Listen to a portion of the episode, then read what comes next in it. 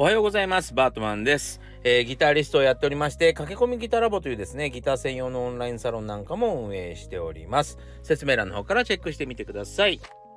さあ、今日はですね、えー、我が道を行けっていうお話をしたいと思います。えー、それが本題ですが、また、あのー、僕の近況をシェアしてからというかね、そんなに近況いろんなことが起こってるわけじゃないんですけど、えっと、まあ、えー、いろいろちょっとお話ししたいなと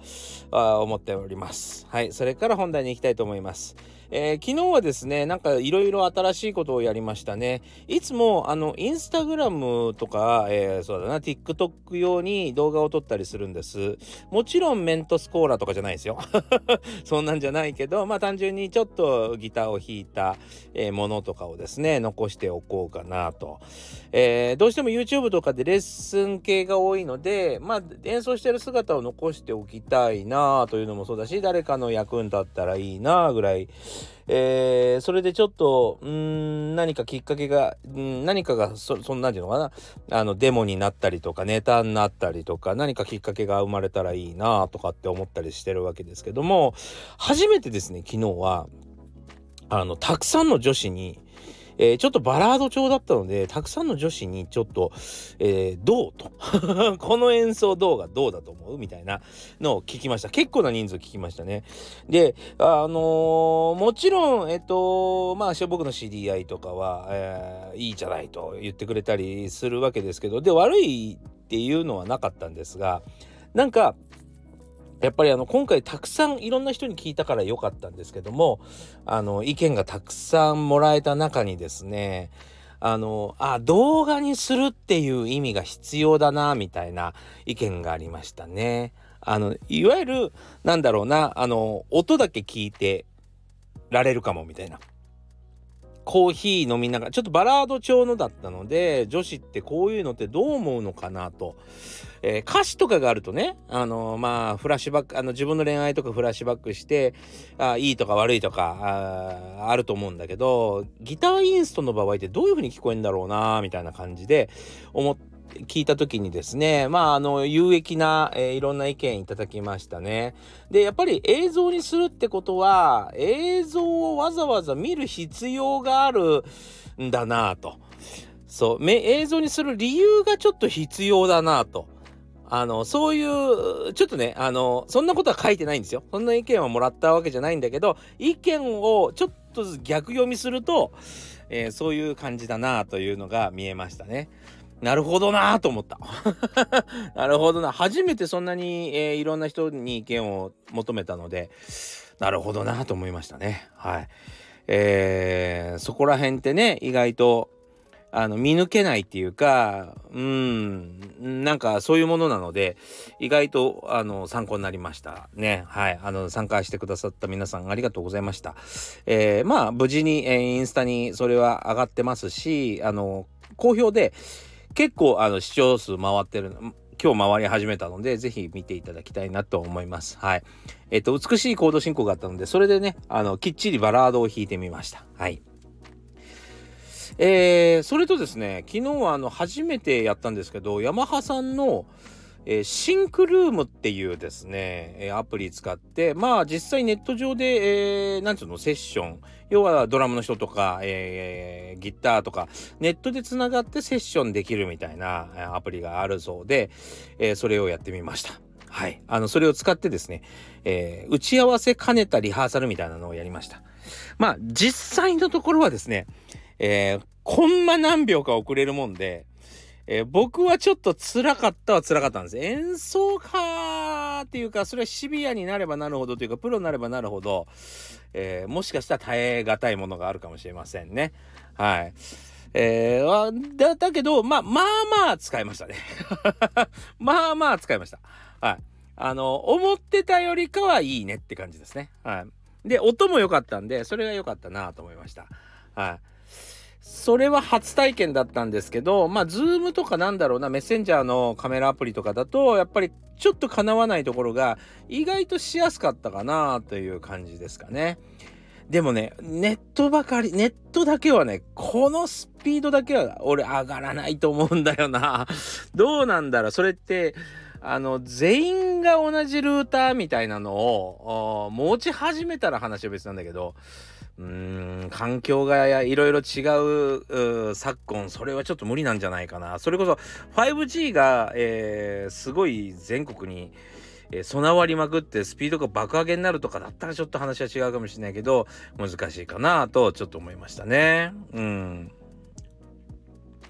さあというわけでですね、えー、今日の本題、えー、我が道を行けというところでお話ししたいと思いますがこれねもう本当にね多角的にいろあのいろんな方向から見れるからあのどこから話したらいいかわからないんだけどもうめちゃくちゃ自分もう自分の道行った方がめちゃくちゃいいんだよね。であのなぜ難しいかっていうと自分だけの道に行くと仲間がいなくなるんだよね。そう自分の我が道を行ってしまうとそこにもちろん道もないし人もいないからこそ自分の道なのよ。えー、自分だけが進めるというか自分だけが思いついている道なわけですよ。だからそこに行っちゃった方が楽なんだけどやっぱりうーん誰もやってないことだから、うん、寂しくなるっていうか心もとなくなるっていうかなんかこう なんかこう大丈夫かしらみたいな、えー、周りの目もそうなるし自分もこのままで大丈夫かなって思うってことですよね。でもやっぱしうーん何て言うのかなやっぱ誰もやってないところを行かないとまあずっと誰かを追い続けてしまうことになる。例えば、そうだな、えー、YouTube で言うならば、ヒカキンさんが、うん、例えば自分のマンションを紹介しますってやってたとしますよね。でも彼はやっぱり大金持ちなので、じゃあ、あの、誰かが、えー、じゃあ自分のマンションを紹介しますって言っても、えー、その、何て言うの？グレードが違うっていうかさ、あの、うん、なんかこう、まあ負けちゃうじゃない？その見栄え的にね。そう。なので、あの、そういうふうには考えちゃいけないんだけど、ただ、ありなことが一つあって、えっと、もう逆説的に考えるわけですよね。例えば、ヒカキンさんのマンションはすごい立派ですと。でも私のマンションは、えー、みすぼらしいんですと。ね。その、いかにみすぼらしいかをえー、なんていうの、カメラに収めてやろうじゃないかと。ネズミが出るんですよと。とかね、あの、ゴミ屋敷なんですよとか。床が抜けるんですとか。面白いやん。そんな風に、ちょっと、なんて言ったらいいのかな。まあ、逆説的に、まああんまり見せたくないところを逆にネタにするとか、えー、そういうちょっとした頑張りでですねすごいコンテンツになりうるわけですよね。そうだから何て言うのかな人と違うところ自分が例えば顔がイケてるイケてない、えー、どっちでもよくて痩せてる太ってるどっちでもよくて、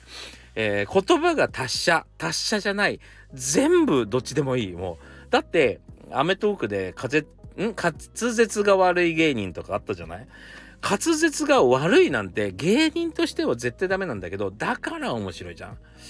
そんな風にあえて、うん、自分の、個性を、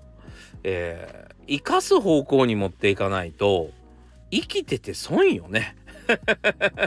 うん、なんか他人と比べて自分の、うん、悪いところを隠すように生きて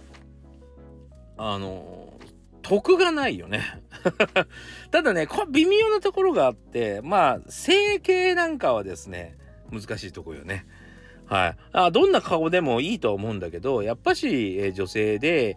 えー、顔が悪くって、うーんまあ彼氏ができないとか人生が花開かない要はいじめられたりとかっていうことで心が参っている人にはなかなかおすすめできない方法ではあるかもしれないしそういう時にはですねまあ美容整形とかももちろんいいと思う。全然いいと思うけど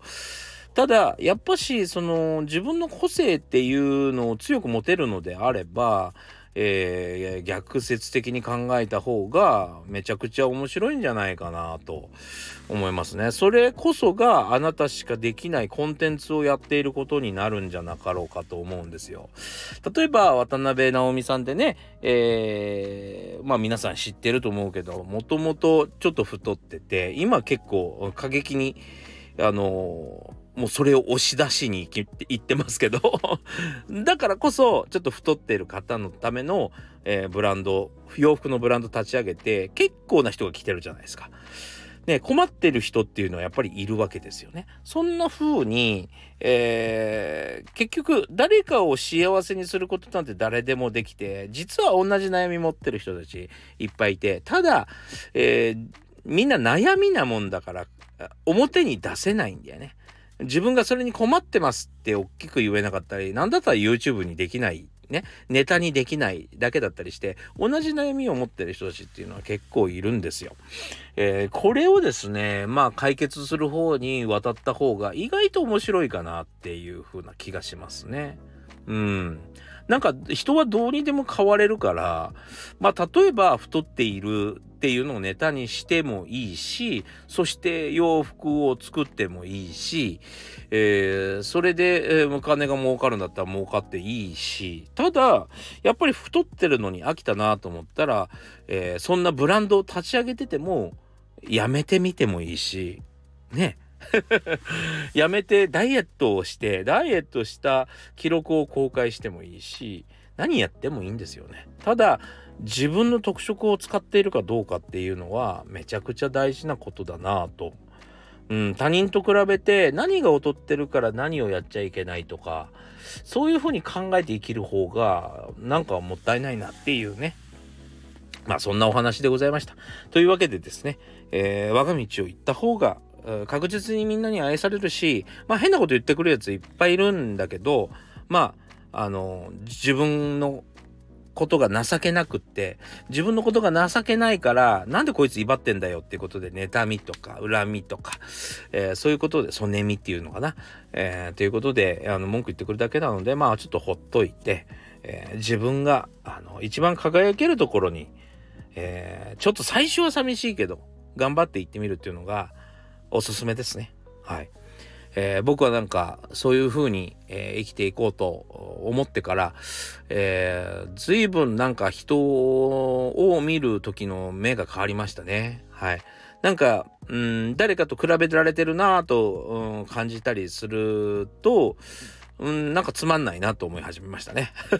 この人つまんないからもう会いたくないなとか思うようになりましたね。なんか前比べられたりすると、なんか、ああ、確かにな、悪いな、なんていうふうに思ったりしてましたけど、あんまそういうことがなくなったかな。楽しくなってきましたね。はい。というわけで、おすすめですね。えー、我が道を行った方がいいと思います。自分の人生ですからね、自分が主役である必要がある。ね。えー、というわけで、今日は、そんなお話をさせていただきました。ご視聴ありがとうございました。それではまた次回お会いしましょう。